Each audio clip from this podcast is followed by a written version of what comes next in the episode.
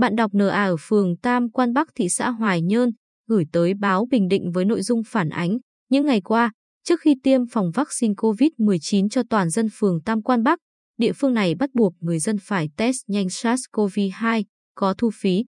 Được biết, theo hướng dẫn của Bộ Y tế, chưa có quy định phải xét nghiệm kháng nguyên SARS-CoV-2 trước khi tiêm vaccine COVID-19. Việc buộc làm test nhanh trước khi tiêm gây chậm tiến độ tiêm phòng, ùn ứ đông người nơi tổ chức tiêm, không đảm bảo khoảng cách theo quy định.